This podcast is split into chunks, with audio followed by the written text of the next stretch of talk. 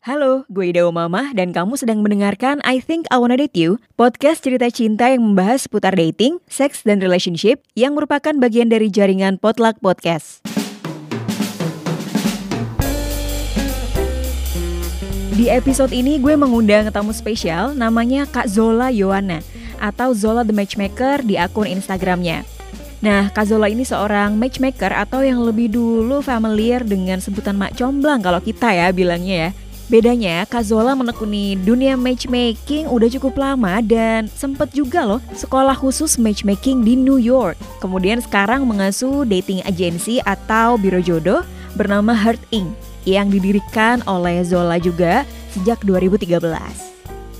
Nah, di kesempatan kali ini gue akan membahas seperti apa sih seluk-beluk perjodohan di era sekarang dan apa bedanya juga sama online dating. Toh udah makin menjamur ya saat ini. Lalu gimana sih cara matchmaker mencocokkan antara satu orang dengan orang lain? Butuh waktu berapa lama? Dan tantangannya apa aja ya kira-kira? Atau biayanya berapa sih? Kalau misalnya gue pengen nge-hire seorang matchmaker untuk nyariin gue jodoh. Tanpa berlama-lama, yuk kita simak obrolan gue dan Kak Zola yang bakal menjawab semua pertanyaan tadi.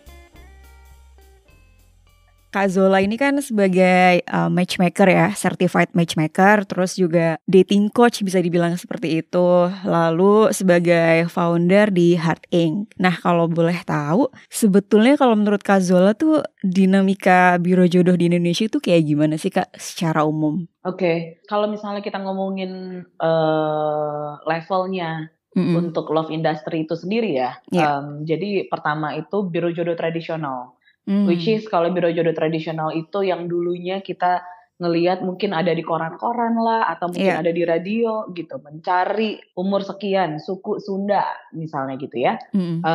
Atau kalau enggak suku apa misalnya, agamanya apa gitu. Tapi yang memang lebih tradisional lah. Yang kedua itu online dating. Ada online dating, ada web-based or apps. Kalau misalnya yang paling atas, which is yang paling level paling atas itu adalah matchmaking sebenarnya. Jadi it's a one-on-one, private, confidential, sesuai dicariin based on your needs, your type, compatibility semuanya. Jadi levelnya itu adalah untuk orang-orang yang memang long term partner, mencarinya long term partner, either mereka mau menikah or companionship gitu. Tapi khusus untuk mereka yang mencari long term partner, untuk yang serius relationship minded, bukan yang memang for fun atau casual dating only gitu. Casual dating kan bisa dari online kan. Oke, lalu sempat seru juga nyari-nyari karena dulu waktu tahun 74 tuh ada Yasko, Yayasan Scorpio ya kan.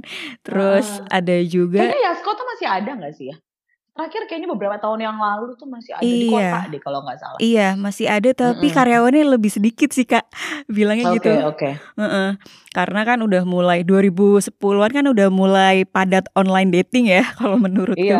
Udah mulai menjamur. Nah, kalau menurut Kak Zola, apa sih kekurangan dari biro jodoh yang sebelumnya gitu? Yang dari koran atau juga yang pasang-pasang iklan di media gitu. Sebenarnya bukan kurang kali ya, tapi memang pada zamannya memang itu. Gitu. Tapi bukan berarti matchmaker itu baru sekarang, enggak ya. Matchmaker itu dari zaman dulu itu udah ada. Jadi sebenarnya profesi as a matchmaker itu adalah profesi tertua di dunia. Jadi dari zaman dulu-dulunya itu udah ada. Gitu. Cuman kan kalau misalnya dari let's say biro jodoh tradisional gitu ya, yang Yasko misalnya, atau kita nggak usah sebutin inilah brand, tapi atau mereka dari radio atau mereka dari koran gitu, itu bukan personalized. Jadi kayak kita masukin, kayak kita mau kerja masukin CV, nanti kalau misalnya ternyata ada yang dicari, mencari yang bisa berenang misalnya gitu, mencari yang memang sukunya dari mana misalnya gitu ya, ya udah mereka akan ngelihat filenya mereka, ya udah kalau misalnya ada nanti mereka tinggal kasih lo kontak sendiri gitu. Itu kalau misalnya, jadi tetap safety-nya juga nggak tahu juga gitu ya. Terus udah gitu, belum tahu juga apakah values-nya sama atau enggak. Karena the most important thing if you want to finding a partner, itu life values. Terus udah gitu, life values, and then compatibilities, connection sama communication kan. Nah, kalau untuk online, kalau online dating itu jauh lebih mesti hati-hati banget karena they don't do background check. Terus udah gitu juga scammers, banyak scammers, fake profile, or they ask for money, yes, gitu.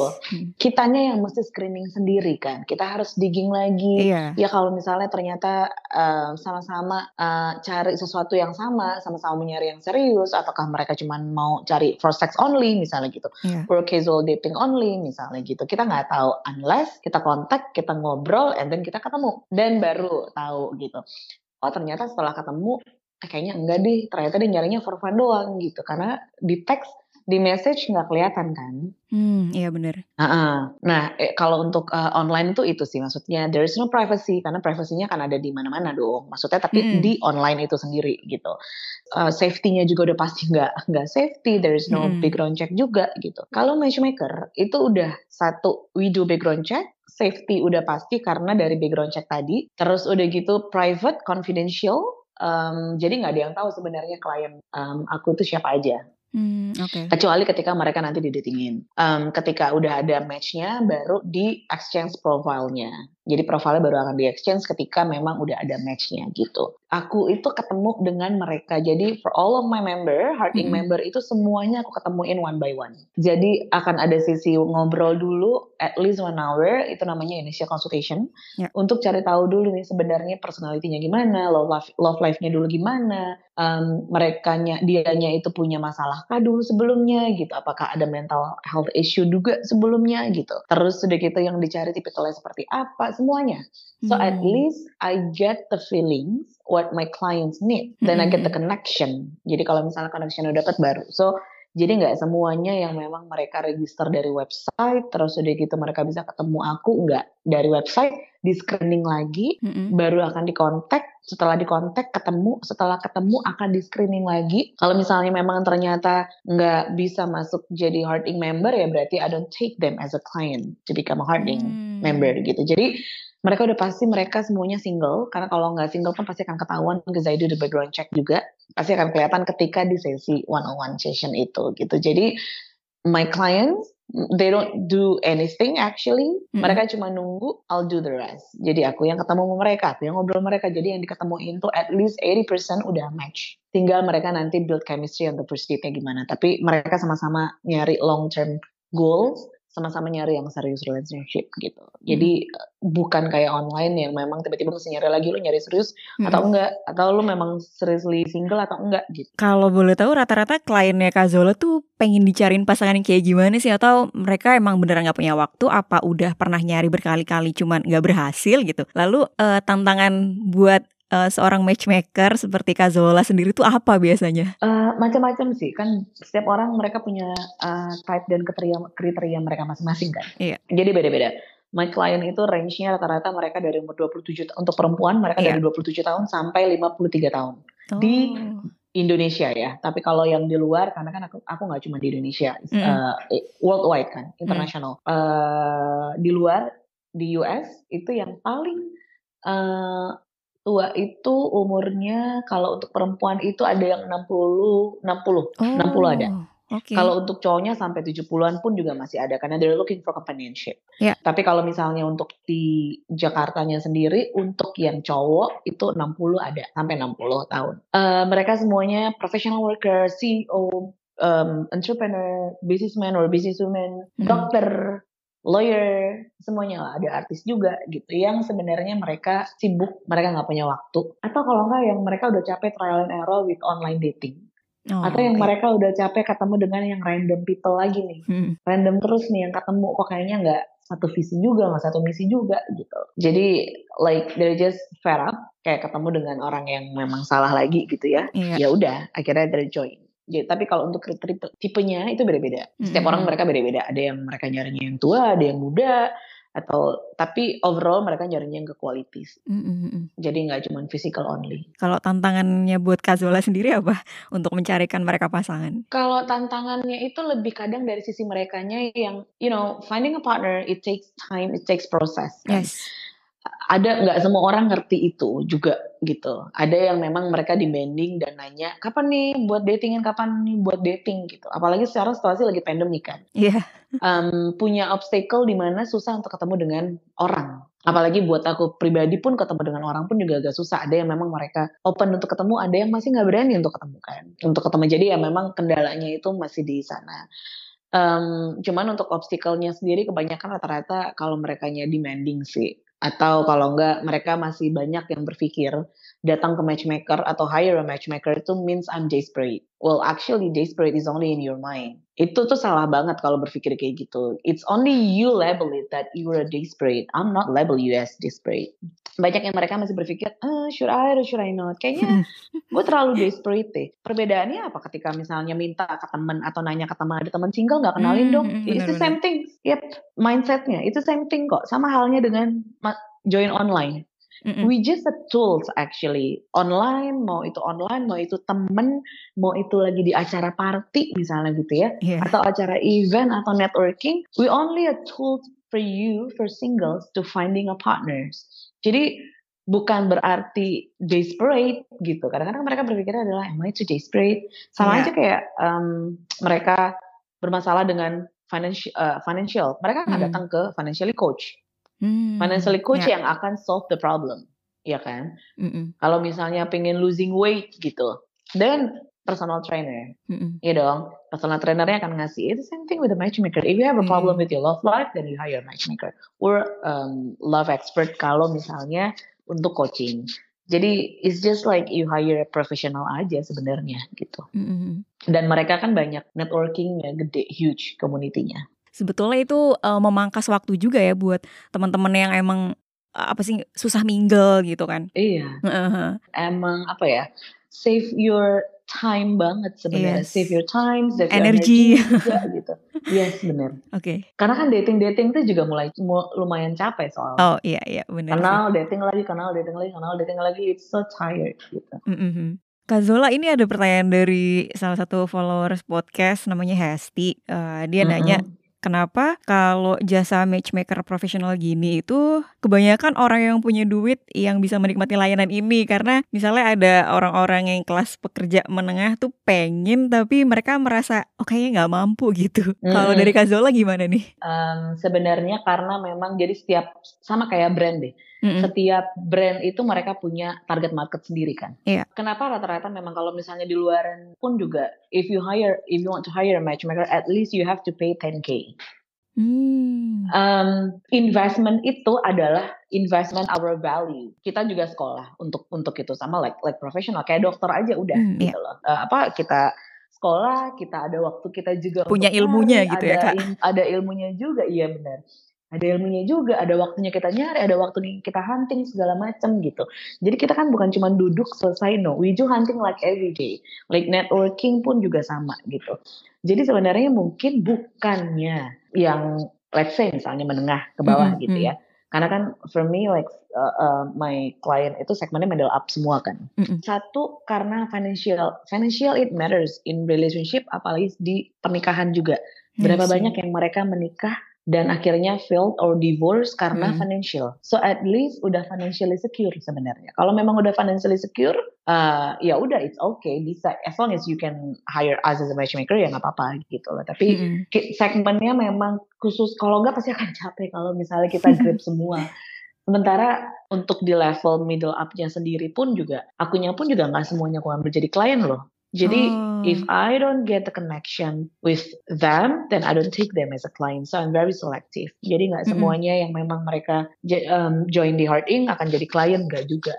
Berarti cocok-cocokan juga ya Kak ya? Sebenarnya bukan cocok-cocokan. Balik lagi ke si matchmaker-nya juga. Kita akan ngelihat kita bakal tahu ini bakal susah atau ini bakal ngeribetin kita atau ini orang sebenarnya sabar atau enggak atau gimana, karena at the end of the day they're gonna blame it on us. Though kita ngasih tahu kalau sebenarnya it takes time, it takes process gitu ya. Tapi kan kadang-kadang mereka nggak ngerti proses kita kerja gimana. Iya, only memang certain level aja sih. Gitu. Kalau misalnya mungkin yang yang untuk menengah ke bawah gitu, misalnya mungkin bisa either itu mungkin dari temen atau mungkin dari online, or kan bisa jadi join untuk member pasif ibaratnya. Kalau member pasif kan sifatnya nunggu. Kak, ini ada pertanyaan lagi, satu pertanyaan dari Patty. Kadang pasangan itu udah bertahun-tahun bersama aja belum tentu saling kenal atau cocok. Terus gimana cara seorang matchmaker mengukur kecocokan kliennya dengan waktu dan informasi yang terbatas gitu? Kalau di HEARTINC itu butuh waktu kenalan sampai berapa kali ketemu gitu Kak? Atau ada minimalnya? Jadi prosesnya itu kalau misalnya ternyata pas ketemu kan, makanya pas yang ketemu aku tahu deh, oh ini cocok dengan yang ini cocok dengan yang ini. There, we have intuition. So matchmaking is all about intuition. If we have a strong intuition, kalau ini bakal match kok, pasti match. Jadi emang rata-rata para matchmaker itu mereka punya intuition yang tinggi dan mereka tahu kalau ini adalah oh this is a perfect match, oh ini enggak gitu. Nah kalau misalnya dari aku sendiri, dari yang kita ketemu, dari itu ngobrol 1 jam at least, vibes-nya pasti udah dapet, udah kebayang. Makanya kenapa kita gak ngambil semua klien, karena kalau misalnya dibanyakin begitu, there's not exclusive anymore kan. Sementara kan my service itu personalized mean aku harus handle mereka satu one by one sampai mereka selesai, so they have to deal with me sampai selesai membershipnya gitu. Jadi dari situ, dari ngobrol segala macam pasti ketahuan, dan kan aku bisa ngelihat dari profilnya mereka juga. Setelah itu mereka dating, itu balik lagi ke pribadinya mereka masing-masing, whether mereka mau open untuk getting to know each other atau enggak sama sekali. We only introduction service, jadi kita ibaratnya cuma perantara. Ini ada yang ini yang match, sama kayak job hunter, what I'm doing is a love hunter. Ini cocok, yang satu kerja di sini atau kerja kayaknya cocok deh profilnya misalnya gitu ya. Kalau di job hunter sama dua hunter, oh dia cocok, value-nya semua sama, so 80%-nya udah pasti match. Kalau misalnya ngomongin tentang kita pacaran aja nggak ada yang cocok, itu benar banget, karena nggak ada orang yang memang mereka cocok, kecuali mereka mencocokkan diri satu sama lain. Orang tua kita sendiri pun juga bukan berarti mereka cocok, karena memang mereka mencocokkan diri satu sama lain. Jadi prosesnya itu seumur hidup, sampai yang memang tiba-tiba kepisah, till death do us part aja udah gitu. Oke. Iya. Jadi menarik. Ya memang tetap prosesnya, memang proses panjang prosesnya, mesti getting to know each other dulu, harus tahu dulu sebenarnya wants-nya apa, needs-nya apa. Terus belum lagi kalau misalnya udah in relationship, let's say 1 tahun, spark udah hilang, how to build the spark lagi gitu. So makanya relationship itu it's a one, like totalitas banget, it's a full time job, bukan part time job. Dan memang harus sama-sama belajar ya, maksudnya ini bukan menunggu momen atau menunggu mood membaik, tapi menciptakan sendiri gitu ya. Emang harus dua-duanya, it's not about 50-50, ada saatnya mungkin 90-10, ada saatnya 100-100, it's a full time job. Gak cuma sekedar oke suka, kenal, ya udah deh, kenal dulu aja gitu ya. Tapi nggak ngenalin in the deeper levelnya gimana gitu. Itu yang kebanyakan orang susah. Belum lagi mungkin ketika berantem misalnya ya, terus jadi yelling each other, nggak respect satu sama lain, ya gitu-gitu lah. Jadi panjang prosesnya sebenarnya. Tapi kan sama halnya kalau misalnya sama temen, dikenalin, selesainya balik ke pribadi masing-masing. Sama, di aku juga sama. Yang aku kenalin udah pasti 80% yang match, udah pasti bukan random people, udah pasti yang match, tapi tinggal balik lagi effortnya seberapa banyak untuk saling kenal satu sama lain gitu. Sebenarnya ini kan kegiatan yang menurutku menyenangkan, karena menyatukan dua orang sama menemukan pasangan hidup buat orang, itu buat aku sih menyenangkan ya. Nah, cuman it's happiness. Iya, benar. Nah, sebenarnya apa yang bikin Kak Zola akhirnya menekuni dunia matchmaking dan jadi certified matchmaker gitu, memutuskan untuk itu? Awalnya itu kalau misalnya diingat-ingat lagi, flashback ke belakang, ternyata waktu masih sekolah itu memang aku tuh tertarik dengan suka nyoblagin temen. Jadi kalau misalnya ada yang single, sini gue kenalin, ada yang single, sini gue kenalin gitu. Tapi kan itu gak akan kepikiran kalau itu akan jadi profesi. Terus I've been dating with a lot of people juga, so I know karakternya, personality, semuanya segala macam. Terus I've been interesting about love, desire, sex, relationship juga gitu. So I love to talk with people juga. Jadi awalnya mungkin dari sana. Sampai akhirnya aku pernah kerja di matchmaking company dulu sebelumnya. Passionnya makin keluar. Kalau I want to help people. And a lot of people in Jakarta, they're struggling to finding love. Well actually mereka tuh cakep-cakep, ganteng-ganteng, tapi kok masih single gitu. Dan akhirnya aku mikir di Indonesia juga belum ada sama sekali. This is a great opportunity, it's a big opportunity. Ya udah, aku Google, ada sekolah matchmaking di New York. I went there, I come back, then I open my business. Jadi udah 7 tahun lebih. Februari besok 8 tahun. Wow, udah 8 tahun, udah mau 8 tahun ya? Iya, gak berasa. Nah, tapi untuk sekolah matchmaking ini cuman ada di luar negeri ya Kak Zola? Cuman di New York. Oh, oke. Okay. Nah, kalau ngomongin soal opportunity ini yang sangat luas dan belum ada gitu ya, ceruk ini kan masih lumayan bisa dimanfaatkan oleh teman-teman yang pengen menjajaki jadi matchmaker juga. Kalau menurut Kak Zola dalam 5-10 tahun ke depan nih bakalan gimana? Mengingat kan online dating juga pasti makin menjamur karena teknologi makin canggih ya dan lebih gampang gitu, user friendly gitu. Menurut Kak Zola gimana nih? Online dating itu sebenarnya bukan kompetitor kita karena kita beda. Oh, yes, okay. Kita sama-sama di love industry. Yeah. Tapi itu totally beda banget. Jadi itu bukan apple to apple sebenarnya comparisonnya. Kita kompetitor tapi bukan kompetitor apple to apple sebenarnya karena beda. Kalau memang mereka mau nyari for fun, you can go online gitu. Ataupun kalau memang mau nyari yang serius pun, it's okay you can go online. Tapi kan ada screeningnya. Sementara kalau yang ini kan it's a personalized service. Beda gitu. Jadi sama kayak misalnya mungkin mau belanja di groceries misalnya gitu ya, mau groceries di food hall satu mungkin atau di Kemcik gitu ya, yang satu mungkin di Lotte misalnya gitu ya, beda ini. Jadi yang dicari let's say misalnya di Lotte nggak ada di sini, jadi beda. Itu balik lagi preference-nya apakah memang mau online, which is you have to go through all the screening by yourself, atau memang mau yang hire a matchmaker, which is sudah akan tahu semuanya, personalized, bespoke kan. It's a tailor made actually. Berarti peminatnya pasti akan selalu ada ya? Akan selalu, mau sampai kapanpun akan selalu ada. Udah pasti. Karena people needs love. People need connection. Kita kan manusia, human is like animal pack. They cannot live by themselves.